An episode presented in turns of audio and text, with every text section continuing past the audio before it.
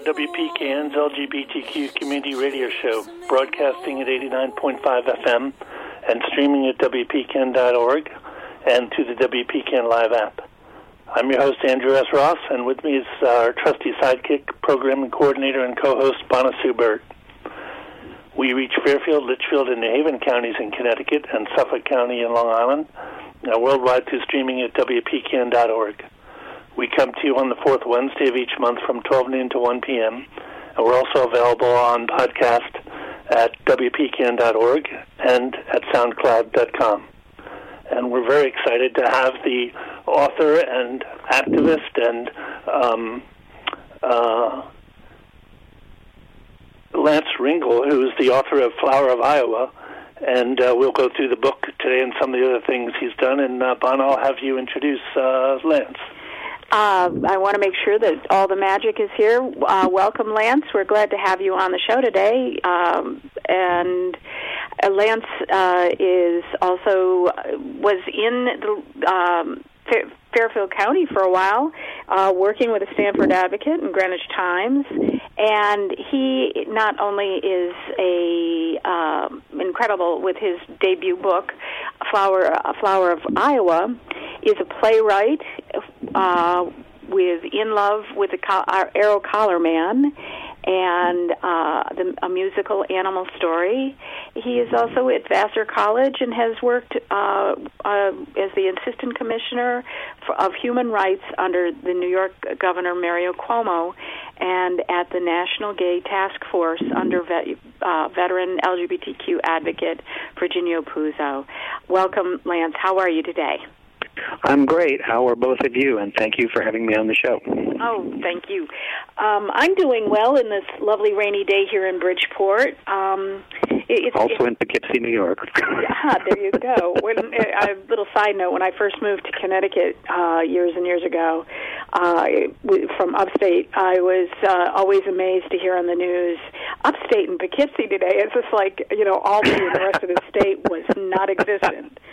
Right. Um, now, I, I don't. Again, I don't know where to start, but we're going to start. Uh, you know, we'll, we'll dive right in with a book, and um, for our listeners, um, little intro. Flower of Iowa is a story of love between two soldiers during World War One. Tommy Flowers and David Pearson, who met at a club in France during a time when the world was in chaos uh, with pandemic and war um, a pandemic pretty much like we're going through right now. Um, I, I love how you you wove their story into the, the that epic backdrop, World War One, uh, along with many many other characters. Um, it just the, the book was just so. I, I have to say, I, like I said, I'm a terrible fangirl. Um, how did you come up with the concept for the book? Well, uh, I was back in the early '90s. I'm dating myself here. Uh, um, I actually I had uh, an illness, uh, hepatitis, that made me bedridden, and um, there was a show that ran when I was 12 years old that CBS did uh, on uh, World War One. Uh, there's a lot of footage film footage of World War One. You'd be surprised how much they reran it on the local PBS when I was recuperating, and it kind of rekindled an interest in the First World War that I had had uh, from seeing that series when I was 12 years old. And the year after I first saw the series, I read The Guns of August by Barbara Tuchman, which is a Pulitzer Prize-winning uh, work of history that reads like fiction about the beginning of the First World War. So, unlike most Americans who are into the Second World War or Civil War, um, and I must say, I was never a little boy who played with toy soldiers or anything, but I was fascinated by the First World War. And that the time I was recuperating and watching this was the same time that Bill Clinton was running for president for his first term, and his his uh, policy uh, towards uh, gay and lesbian at that point soldiers. Um, uh, which eventually, of course, became the notorious "don't ask, don't tell" policy, was in the air, and it got into my head that I was fascinated by World War One. What would it have been like for two soldiers in the First World War to meet and fall in love?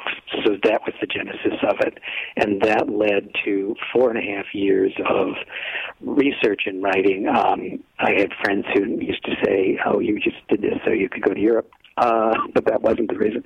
Uh, and um, and then um, when it first I first completed the manuscript, I don't think uh, anybody was ready for a novel like this set when it was. So I continued working on it uh, for another 17 years, and in 2014, uh, with the centennial starting, uh, Flower of was released as an ebook, and um, this uh, past spring as in hardcover, and the reception in both cases has been quite heartening. Above all, because I want people to meet and know these characters, so I'm all in favor of fangirls and fanboys. um, like you said, I just uh, I, before we go too far, and I know this, I, I don't want to jump right to the very end of the book. Yeah, but you don't. in in the tail end of the book, and I don't want to be. We'll we'll go. We'll let you talk more about the book itself in a in a. If I ever, like I said, I stole the show from Andy a long time ago, so I promise I'll let you get a word in edgewise. Um, but where you mentioned a a, a bar in Danbury, what bar were you re- referring to? Uh, Triangle. Okay, that's I was right. yeah, yeah, yeah. Uh, Unfortunately, the bar is that bar is no longer with us. Uh, right. There's one that uh, we used to go to in uh, Valhalla, and but uh, Trevi Lounge is still pretty pretty active here in in Fairfield County. So. Um, but uh, like you said, it, it with the the policy of don't ask, don't tell, and um, the you know the the finally you know, I, I a, a way as a genesis to finally have an acceptance uh, with not getting too, you know, with with the, avoiding the politic at the time. Um, did you find that, uh, as you said, it was released as an ebook in 2014? and an excerpt I was reading of your bios in that you had done this as readings, that you would do excerpt readings, and um, that you sort of also developed this into a play. Um. How how much in, in as the book has progressed in time to now it's uh, 2020, do you feel that that the understanding of uh, gay men and women in the military is is more understood and better accepted. Yes, I do. Uh, it's been interesting. I mean, it's interesting because when the ebook first came out, uh, it was easy for us to get um, in LGBTQ venues, um, but um, still with some resistance um, in terms of trying to get into non-LGBTQ venues. But as the book has been read and people have commented, you know, they they go to um, uh, they've commented on our website, which of course I'm obliged to point out is www.flowerofiowa.com.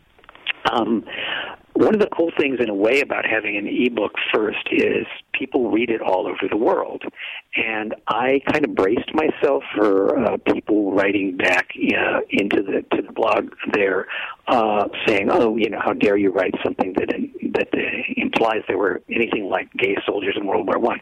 That didn't happen. Instead, what happened was I had these military history buffs who were who were arguing with about military history. So that, for instance. Um, uh, I did a blog post. Uh, the, the the book is set in 1918, so that's the last year of the war. But one of the most famous battles in the war is the Battle of the Somme, which happened on July 1st, 1916, and um, the British Army had 60,000 casualties by noon which is still the worst day in the history of the British Army. Um, and somebody actually wrote back to my blog when I when I on the website when I blogged about it. It was really a British victory, and I'm like, really? Okay, I'm not going to argue with you about this. but uh, but what's interesting is that people took it seriously, um, perhaps because. I crossed a very emotional romance with a lot of research so that everything about the war that I write um, is very accurate. Uh, and um, people have responded, and a lot of the people who've responded very positively have not been LGBTQ. Uh, that's, so that's been great. Well, as, as I said, that you you have the supporting characters in the book are also so incredibly well developed Thank that I, I found myself, and I have to say, I had read a good part of the book, and then I put it down. And as as life goes, in the wee hours this morning, I am like going, okay, I have got to finish this because I still, you know, I, right to the very end, you have de- developed this book in such a way that you have to read every every page to find out um, where everybody is and how it how it ends and and the the involvement of all the characters. And um I think that's also going to engage engaging a larger the, the larger audience um, because it it reveals the, the the essence of these two young men and their love for one another, which I was so touched about with, um, along with the people that they were with at that moment uh, in the time. Do you feel that in that time that there was more of an acceptance of who they were because of the moment that the, all the characters found themselves in, as compared to any other time if they had just randomly met?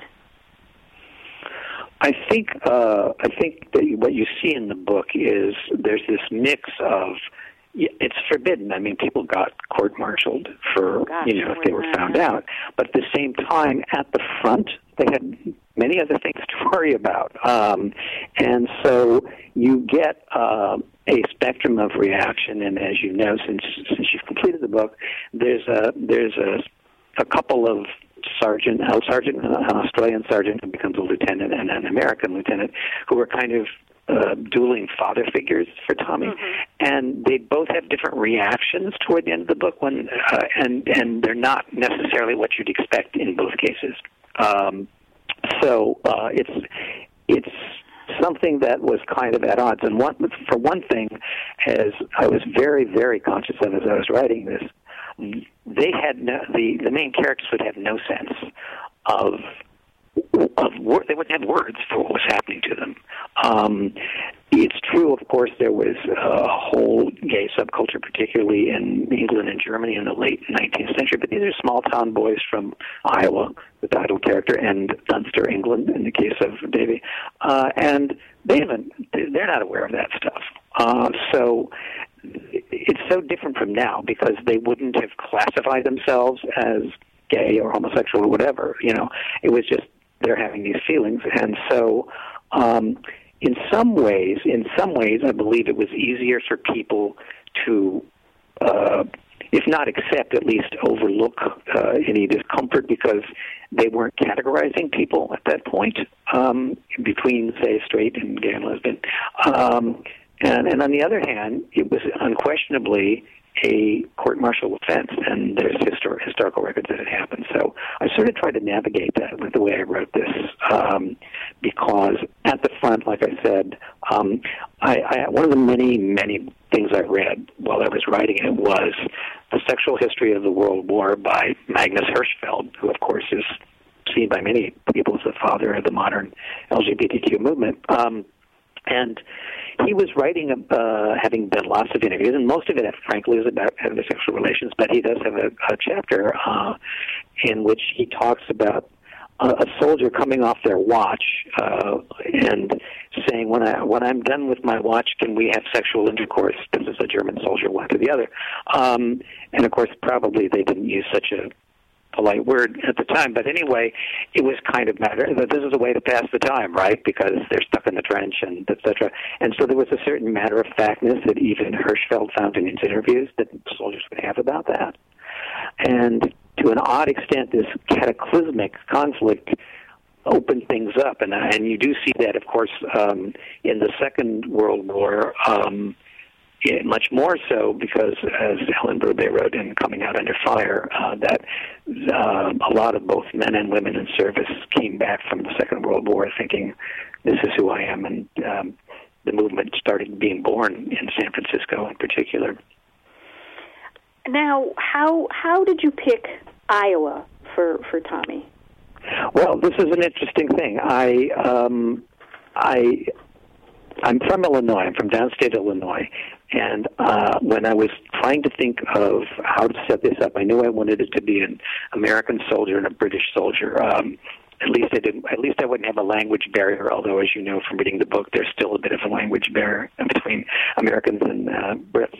But um, it sounds easy, and when you start to do the research, the only possible um, uh, battalion and regiment and uh, uh, from from the American Army who got situated next to the British because mostly we were alongside the French was the 33rd Division, which was the National Guard division from Illinois. So there you go, my home state. That's one of those moments of serendipity when you think, okay, I meant to write this. And so I could have easily put him from Illinois, uh, but I felt like Iowa was somehow more um, emblematic. And when I when I came up with his name, um, there was something uh, sound wise about flower of Iowa with the WW, um, and I thought that that works better. And Iowa is so some, uh, symbolic, I think, of Middle America in so many people's heads. Illinois tends to get mixed in with Chicago, so I went with Iowa.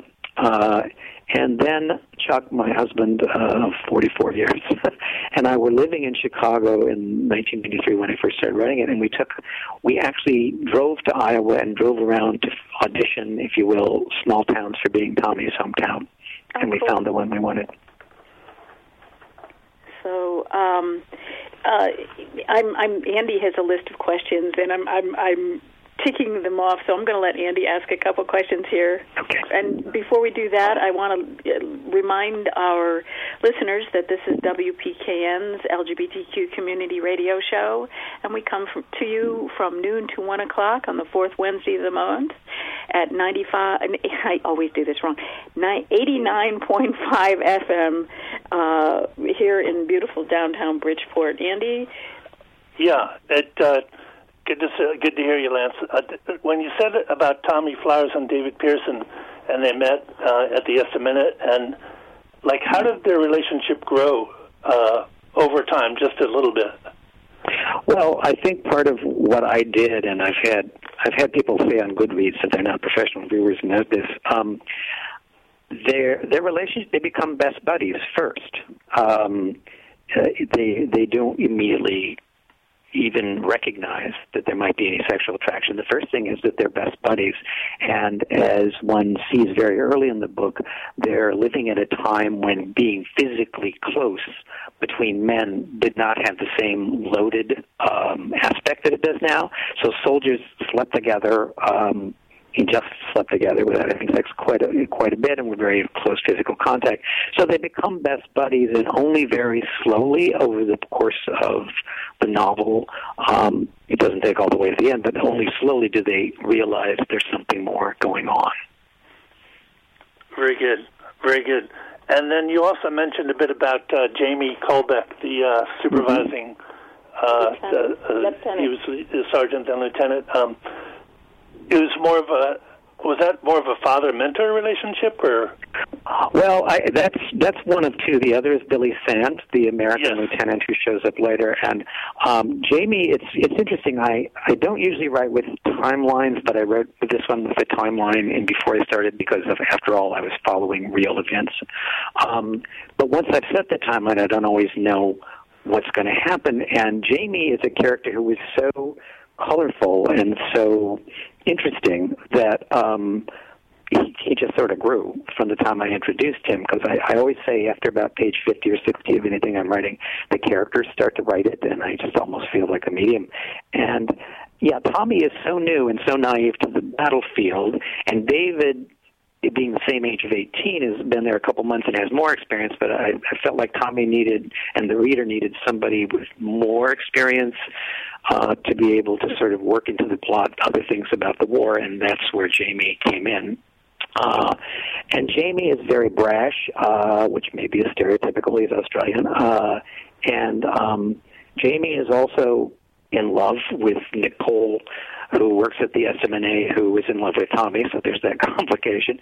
Um, and so he's kind of the uh, macho with a heart of gold kind of father figure. And then uh, partway through the book, Billy Sand shows up, and he's a very erudite, well educated, um, very brainy sort of uh, leader who Tommy also finds himself like totally trusting and admiring. So I, de- I never intended to create that when I started writing the book, but I think, and, and just for reference, um, Jamie is 30 at one point uh, when Nicole's thinking about him. She thinks she says in her mind he was old, maybe 30. and uh, and Billy's 25, and Tommy and Davey are 18. But in that situation, being that much older, even though it sounds like ridiculously not so much older, can make you a virtually like another generation, make you a father figure to the people you're leading. Uh, so that was kind of an interesting um, side thing that, that grew up that I thought became very important. Um, does Tommy take his cue from Jamie, who, when they're in a battle, is the one who's just totally cool and says keep charging ahead, or does he also take his cue from Billy, who thinks things out? Um, and it became a whole interesting sidelight to the book. Exactly. Yeah. And you mentioned a little bit about life in the trenches, how it was all close, and I know you did a lot of research. Um, a little bit of, could you describe it and how they had to deal with it? Yeah, it was uh, it was pretty awful, and it's one of the things that really distinguishes World War One. Um, both sides in 1914, when it started, after a few months, dug in in trenches, and the Allies were usually on lower ground than uh, the Germans, uh, which meant they were in these glorified ditches that were maybe the height of a man, uh, maybe slightly more if they could get it fix that right. Um, and they tended to flood because they're in lower ground. You had rats. Everybody had lice uh, from from sleeping there. Um, and when you went to the trenches, you were usually on a six day rotation. Uh, which meant you were kind of on a weird 24 hour clock because things got more active in the evening and you tried to sleep during the day. Uh, and um, there was the constant threat yes, of being shot, although the idea behind trenches is you're protected. Although, as Davy memorably says in one scene, yeah, I knew a bloke who got his head blown off because he poked his head out of the trench. Um, but the real fear was shells. Uh, this was the first mechanized war, and people were lo- artillery were lobbing shells at each other. So you could be in a trench and feel safe because you're not being shot at, and suddenly a shell could come whistling over and blow everything apart. Uh, so there's the constant fear, there's the constant uh, closeness uh, in the fear, there's the rats in the life, there's uh, nobody takes a bath, which I talk about sometimes in the book, uh, and it's just it's it's uh, almost impossible to conceive now, or even in World War II. As horrible as that was, the troops actually had kind of more relatively things to make it easy, uh, life easy at the battlefront than than in World War One. It's this collision of the 19th and 20th centuries that really made me want to write the book, um, and it fascinated me about the First World War because they don't have they don't have any radio, for instance. So the songs in it are songs they sing themselves while they're marching to the front. Um, we do have a very early kind of USO type performance in it with a very memorable character who is a very real person. Um, but um, they, it was a very claustrophobic life in the trenches, and the main things were fear and fatigue. Uh, and under that, um, under that uh, stress, as we all know, we would now call it PTSD. Uh, people got what they called shell shock, and again, it was called shell shock because that was the, the worst thing they feared. Hopefully, that gives you a little sense of it. Yeah, and as you just related to that, there was a lot of damage, injuries, and uh, casualties seemed to come from what it, I know you mentioned it, friendly fire, and was this yes. a sign of the times or the newness of some of the technology of artillery or tanks or? Uh, you know, the, the the term "the fog of war" came later, but it certainly fit the First World War. Um, there were primitive field telephones, but the people giving the orders really didn't know what was going on at the front. So there was this massive confusion, and um, yeah, there there is a scene where tanks, which were one of the new introductions to the war, um, are involved, and there is some um, really tragic friendly fire incident, uh, and they're dealing with new machinery. Their communications is terrible. Um, there's just all of the ingredients for a disaster like that happening, and it did happen uh, often. Um, you know, and and so you you had to worry about something going wrong from your own side as well as always worrying about something coming from the opposing side. Every um, for our listeners, one of the interesting things that Lance did with the book was we have mentioned the character Jamie. Jamie was off from Australia, and Lance used the mechanism of writing the English more phonetically as if as how Jamie would pronounce it. Mm-hmm. Uh, so I found that to be incredibly engaging, which made me not that I could read it out loud and have a good Australian accent, but I could hear his voice in my head with the Aussie accent. And you just mentioned the win- music of the time, and all I could, could think of is every time I would, you know, be reading about Jamie, as I'd be listening, the song "Waltzing Matilda" would be coming Waltzing to my Matilda, head. yes, which he sings to Tommy when they first met. Um, yeah, I, I actually scaled that back on um, on my first draft. I was being real phonetic, and then I realized that made it hard to read. So what I did with not only Jamie but also Davy, who is from um, Dunster in Somerset, but he says me mom's from Bristol, so I gave him a Bristol accent. Um, is certain words. So you know, drop Davy's H's. You you uh, you make it clear from the spelling that it's when Jamie's talking, he's saying how and now, um, that sort of thing. And I thought two or three of those at the most for each person who has an accent was enough, so that when you have stretches where there's no he said he said, it's pretty clear who's talking. Um, but also you get the flavor of what's going on. And one of the things that the book ended up being about, because it's about a lot of things, is Tommy being in an in an environment where everybody's speaking a little strangely, uh, whether it's his British best buddy who ends up being more, whether it's his Australian lieutenant, not to mention the French. And I made the choice, and I've only had like one or two readers actually. I actually had, Nicole talks in French. Right, but well, I wrote it so that uh, talking around, if you don't know any French, you still get what she's saying. Well, Um, I, I kept saying that I would I could read it, and I'm sitting here going, "Boy, I, my my high school French is not supporting this." but um, no, it, it in getting to it, like I said, the the, the love story, and I I, I want to talk about the book so much, but I don't want to, to to have any spoilers because Sure. I think everybody just needs this is this is needs to run out and get this book. And if I noticed, I had you. looked at Amazon, and there's only 11 copies left. So everybody, you've got to get the book, especially with It's on, Armistice it's also on. Barnes and Noble. Uh, Okay, in case cool. if you uh, and um, as well as Amazon, but yeah. Um, it- but the thing, the thing is, is with Armistice Day coming up, this is a, a I, this is a must read. To I'm telling my the listeners here that Thank you. it it is so poignant. And and so I, I connected with it on just so many so many levels. And um, right down to like I said so many of the little details about how Tommy and Davy communicated with each other being that they were an American and a Brit in Mhm. not in the same unit. So um, how they had used a uh, uh, sister from one of the hospitals as their intermediary with the coded language for their communication.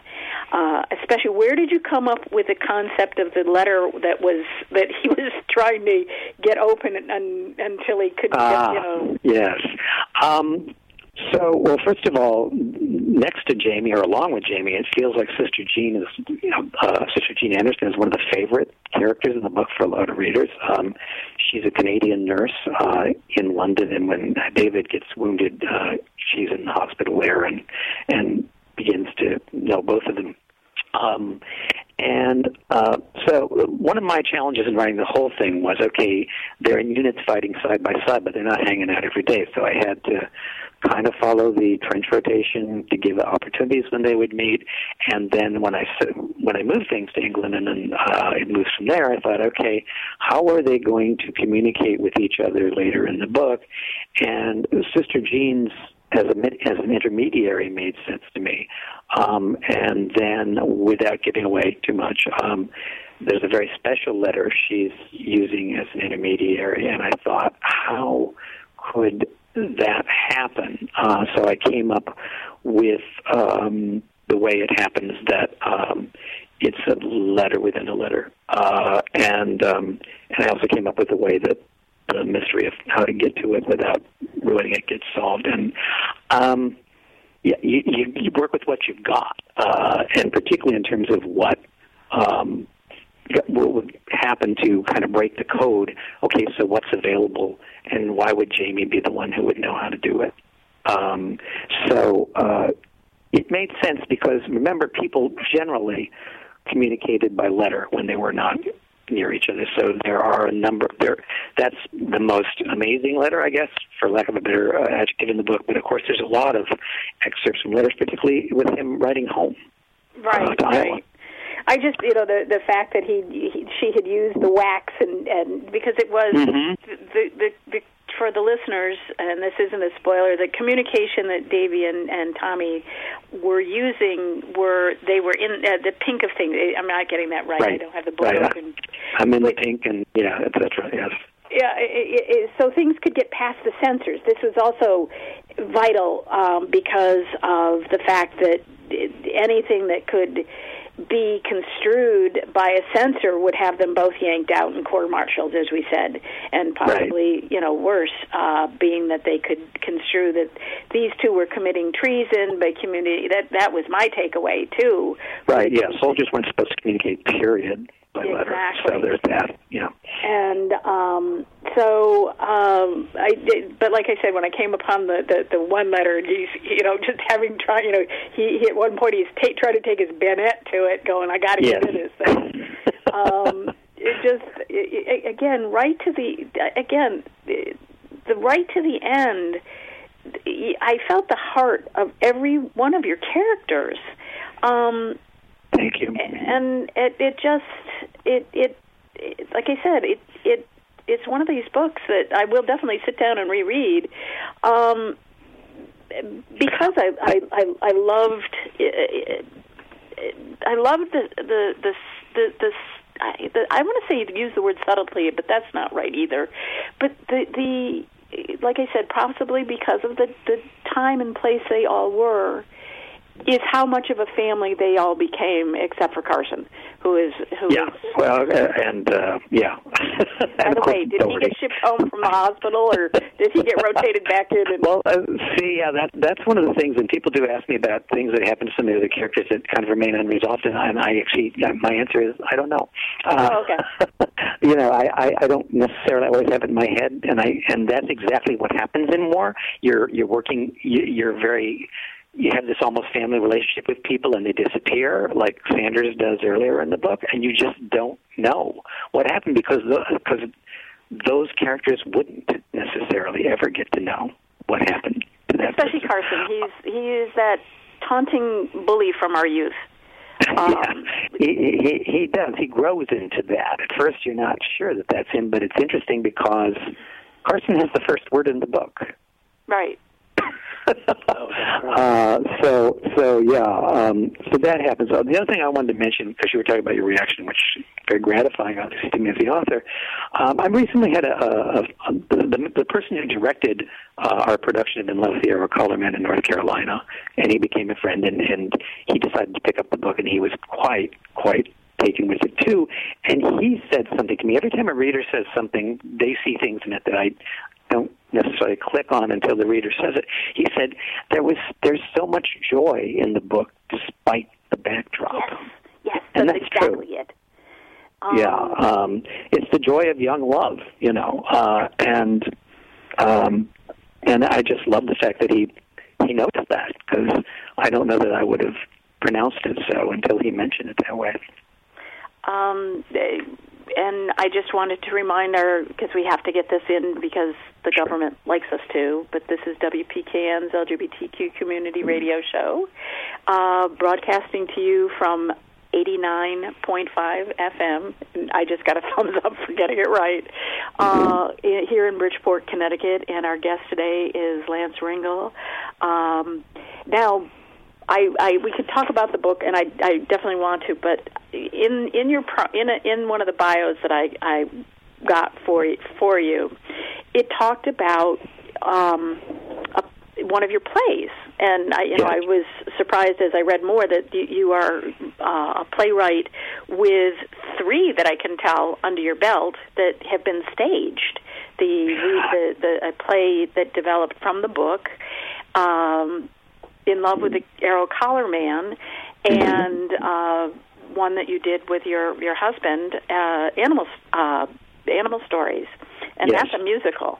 Um, That's a musical. I, I, I want to get into the in love with the arrow collar man uh, in a little bit, but you can. I want you to tell me about partly how I got into, and then, as people know, I I end up going into Wikipedia and reading a lot of things. I collect New Yorker covers. Oh. And uh, so the old advertisements, I don't uh, from the old New Yorkers, and I'm I'm just all familiar with it. So the um, Arrow Collar Man was uh, before our fathers were wearing arrow arrow shirts, and is back in the time uh, when shirts were sold, and then you had interchangeable collars and cuffs, and Yeah. then wore T-shirts underneath it.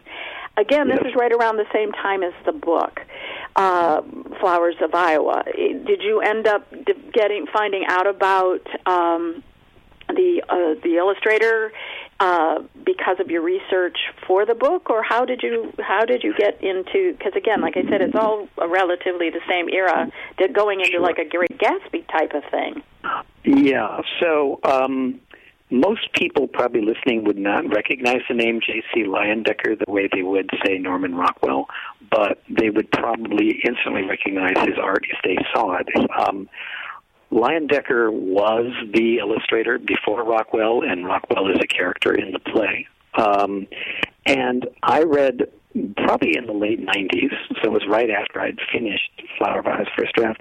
I read somewhere on the then new internet, I guess, um, about how the Arrow Collar Man, who I was aware of that image, uh, like you say, if you go, if you see vintage advertisements, um, that the model that Leyendecker used uh, for the ads, Charles Beach, that they ended up together for 50 years. Uh, and I thought, wow, there's a story. And it turned out there was one book that was out at the time that was written in the 70s by a gentleman named Michael Shaw about, uh, in a coffee table book about Leyendecker, in which he very delicately worked around that um, relationship. And then in 08, 2008, um, a couple called the Cutlers came out with the second, and to date, I think, still only other coffee table book uh, about Leyendecker, which totally addressed head on the fact that they were together as a couple for 50 years. And I thought, I was already thinking, somebody needs to write this. And as you, as you know, I'd been writing novels, right? And I thought something about this feels like a play. And I was never sure I could really do play at that point, although I had done Animal Story much earlier. That's another story. And um, so I, I sat down, and then nobody else was doing it, so I sat down to write it. And the material was, again, so rich. In this case, we had real people uh, with, um, you knew a, a lot about them, but then you have to use your imagination for obviously personal scenes and stuff. And um, I finished it in the early teens and then got involved um, in um, something I wrote for Vassar College where I worked, which was called Vassar Voices, about 150 years because we were celebrating our sesquicentennial, and ended up being done uh, premiere at Jazz at Lincoln Center with Meryl Streep and Lisa Kudrow and uh, Frances Cerny. Uh, so I got more used to working around theater. I went back to it and, and worked on a little more, and we entered in the New York New Works Theater Festival where it became a semi-finalist. Uh, and really uh, that was an excerpt of it, and we just decided let we did the full length play in um, uh, in New York's East Village at Theater 80 St. Mark's in late 17, and then last year the um, Reynolda Museum of American Art in uh, Winston-Salem, North Carolina, was going to have a Leyendecker exhibit, and they called up and said, "Can we do your play in relationship with the exhibit?" And I said, "Sure, let's talk." So they ended up doing a production down there, and it was really fascinating to see because Chuck directed, my husband directed the New York productions, and it was interesting to see what our friend Mark did, how much it was the same, and how much different. That's part of the fun of a play. I feel like when novels are done, they're done. When plays are are done, they're never done because the next production is going to be different. Um, so I've really gotten into it, and without giving away too much, I'm currently writing another play also based on a, a specific historical incident, historical characters that happened in my lifetime.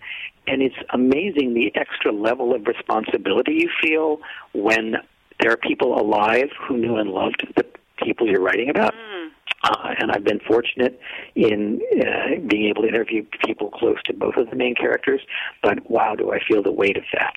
Um, when I wrote In Love with the Arrow Collar Man, I assumed that neither J.C. Leyendecker nor his brother and sister, who are major characters in the play, nor Charles Beach, had any descendants. Uh, when we did the play in New York, it turned out the grandnephews and grandnieces from the brother who stayed in the Midwest came to the play. They loved it. Thank heaven. Oh, wow. How cool is that? yes. Wow. Um, again, getting into a little side note, as far as other illustrators go from the era, was I, I, as I said, the New Yorker cover. I also uh, collect sick. Uh, covers and and advertising. Uh, he was a, a Jewish uh, illustrator around that same Hmm. time. So, um, eh, eh, wow, about the, the the family being there. That I, I did you know beforehand or after the fact? Uh, we knew like uh, a couple days before uh, that they were coming. Um, no pressure. we, we had a bunch of people coming from uh, PVH, which used to be Phillips Van Heusen, which bought Arrow, so the whole group came from that. And we also went to the house in New Rochelle, New York, where a lot of the stuff takes place in the play. And it's now a school, and uh, we kind of were intruding there on a Saturday, and the gentleman came out and he heard about the play. He not only let us come in and see the house as it is now, but he brought a whole group from the school to see it too. So Oh, cool. things like this happen, and and uh, I mentioned earlier serendipity. When I was writing Flower of Iowa, uh, I was flying back via Iceland from Luxembourg back in the 90s, and a woman was sitting next to me on the plane and asked me, you know, what I was writing, uh, doing, and I told her what I was doing, and she said, you know, my aunt was one of the few American women who went over to France during World War One as a nurse, and I've still got copies of her letters, but you like them. Oh wow! Oh, how And! Sister Jean kind of spun out of those oh wow! So, oh so wow! you I- I- you start you know, to think you're I- meant to do it, you know. Yeah, I, well, again, yes, they're they're the le, the finger the the things that fall into place, the things that Yeah. definitely, if you if you don't write it, karma is still going to find you, and you will write this. Right. Um, Correct. I, I guess the thing is, I keep saying, you know, Armistice Day is is coming up in a week and a half, and uh, the eleventh uh, day, uh, the eleventh hour of the eleventh day um, of the eleventh month, and I got that wrong. But we need to uh, remember all of those who have fought and and fallen for this country, especially those who had to remain uh, closeted and and and were not accepted, or if you know, not that acceptance is is really a hundred percent yet, but there is an understanding, um, which brings me to how did you feel when he we all found out that what's his puss uh, decided not to go to the cemetery because it was a rainy day and it could mess his hair up. Oh yeah, him.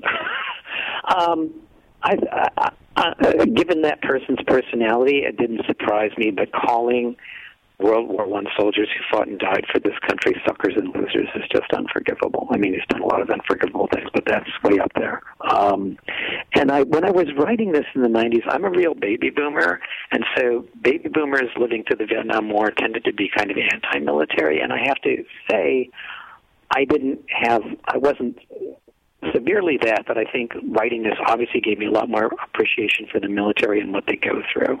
Um, and it, it's not, it's still not kind of fashionable in lefty left wing circles say, uh, but it's like, wow, what what the average person, I'm talking about the generals or the people making the policy, what the average man or woman uh, person who's who's in uniform, person in uniform. I mentioned specifically because obviously trans soldiers are totally under attack now, Uh-huh. wrongly for their right to serve. Um, you have to appreciate it. Uh, if you really study it uh, very deeply, you have to appreciate it. And you do have to appreciate the sacrifices. And I, I did have people who reacted when they read the first uh, script, a draft of it that you know, well, wow, you're you're basically saying what you just said. You know, we need to appreciate the sacrifice of these people. I said, yeah. uh, so it's interesting um, because unfortunately, I think the right wing has co-opted a lot of that, but these these soldiers didn't have that politics. They were just fighting for something they believed in, which was, you know, as you as you see in the uh, in the book, ultimately, as, as Davy puts it from the English side, I don't fight for king or country. I just fight for you. Right, right. Um, and Andy, I've, I've got one last question, but Andy, do you have anything left? Well, I'm glad you brought up Sister Jean there because that was a good inspiration right there, and that you had actually met the a woman on the plane, correct? Well, I met a woman on the plane uh, just by accident who said my aunt. I was already thinking, okay, I want I want some character like this. But when she offered her aunt's letters from France back to the United States that she when she was a nurse in 1918, I thought, yeah, I want to see those. And and it's not that you it's not that you take specific things out of reading such letters it's just that i sort of got the whole ambiance and then i i made sister jean canadian because this was such an all encompassing war and uh, the the section where i introduce her i feel like it's some of the best prose i put in the book um so yeah um that that in, that informed me for a character I already had in mind in a very big way uh, and that was a blessing. That was serendipity. Yeah, it was a very inspiring part of the book to read, and also I think part of the book when you read the uh, hardness of the trenches and the hardness of the life that they had. You, you're, as a reader, you're kind of inspired by Tommy and David. You know they're going to get together, but you're not sure when. And so you mm-hmm, kind of read yeah. through the hard parts, and then you say, "Okay, they get together." So you're happy for them, but you're happy as a reader because it, it's like, "Wow, here's something to look forward to." So yeah, yeah, that's, that's right. And of course, part besides, as well I'm sorry, go ahead. Okay, back to you, Bonna. Now my brain, my brain just just went with the. All right. Well, let, let me mention in the meantime, from Andy's question. Um, yeah, and that, besides the difficulty in the trenches, of course, it shows when it shows Sister Jean dealing with the severely wounded in the hospital. That gives you another sense that it wasn't limited to the trenches. That she has to deal with these men, some of whom are terribly disfigured or terribly uh, mentally uh, compromised by what they've experienced. So that was another aspect I wanted to have in there. That's very good. It makes it a much uh, more humanistic uh, side to the to the war. The, the, the real people that were really taking care of them were the nurses and the people uh, on the front lines in the hospitals and things like that. Exactly. Now, are you going to have any staged readings of the the play from this, or uh, any the sta- another staging of the Arrow uh, in love with the Arrow Collar Man? Well, uh, we're obviously in a really interesting time for theater.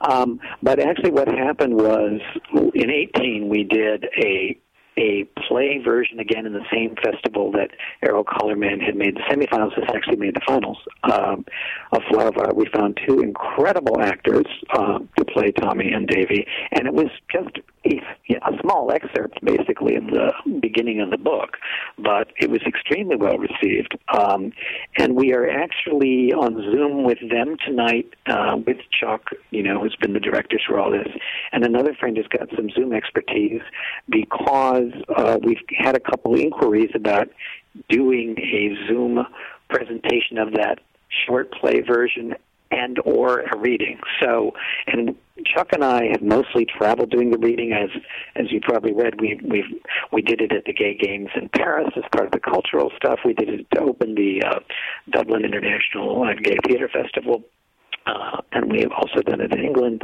plus San Francisco and all around the country. Um, and it's odd when Chuck and I do it. Of course, we're both the ages we are, and we're nowhere near 18, but people are listening carefully and are reading to the words, I think, and, and somehow it works.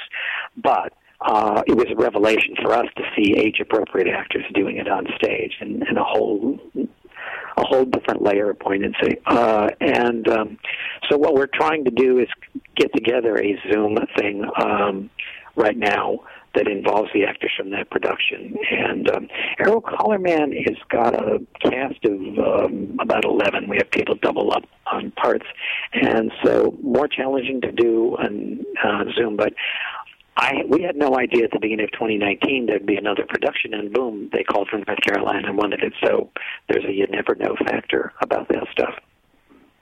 Um, wow, uh, it just I can't believe that the hour has gone by this quickly. Uh, I want to uh, thank you for having come on the show, and thank you. Uh, definitely, as I said, be, with the times that we are going through and what the community is going to be facing with the way politics are, even if everybody needs to get out and vote. Everybody who listens yeah. to the show knows knows what I feel, and um, it's not kindly to the the gentleman who, as you just mentioned, and this is what I was going to say a little bit earlier, was the fact that. You, you, as a baby boomer myself, and I am just a little younger than you, and the the draft ended with me for Vietnam, ended okay. my year. Um, we were the first of the baby boomers that were not drafted. Uh, the the men in in my uh, from 1955, and um, what amazes me is is when you you look at the politics of of the draft from for Vietnam, is the fact that whether you you agree with how they did it, both Bush and uh, Clinton did the alternative if you had a if you had a low number you you, you got into the reserve mm-hmm. you, you, mm-hmm. you volunteered right away um, his his his orangeness you know flouted everything and uh, again the disdain that he has for this country. So I want everybody to get out and vote, and I want everybody to get out and buy the book. Um, and I would be remiss if I don't, because my publicist would really get me. Um, but if I didn't say it's Flower of Iowa, it's flowerofiowa.com, yes. or you can find it on Amazon, um, Barnes Noble. Or if you want the ebook and you've got a Kindle, go to smashwords.com. Yes, and I would hear it from Jay also. Jay, uh, just so you know, Jay and I went to Syracuse together. Oh, you did. That's great. That's so great. that's how that's how so. you and I got connected because he had sent out the, the press release again. But again, Lance, thank you so much for being a guest today, and thank you so much for such thank an incredible book. Yeah, thank you both. Uh, I really appreciate it. Um, like I said, uh, the most important thing about this book for me, having written it, is for people to meet and get to know the characters. You, you got that. that that's exactly it. I feel like the, I it's I feel like I came from Tommy, Tommy's town, or you know Tommy's town. Thank you very much. Bye bye now. Appreciate it. Thank you, Bonnie.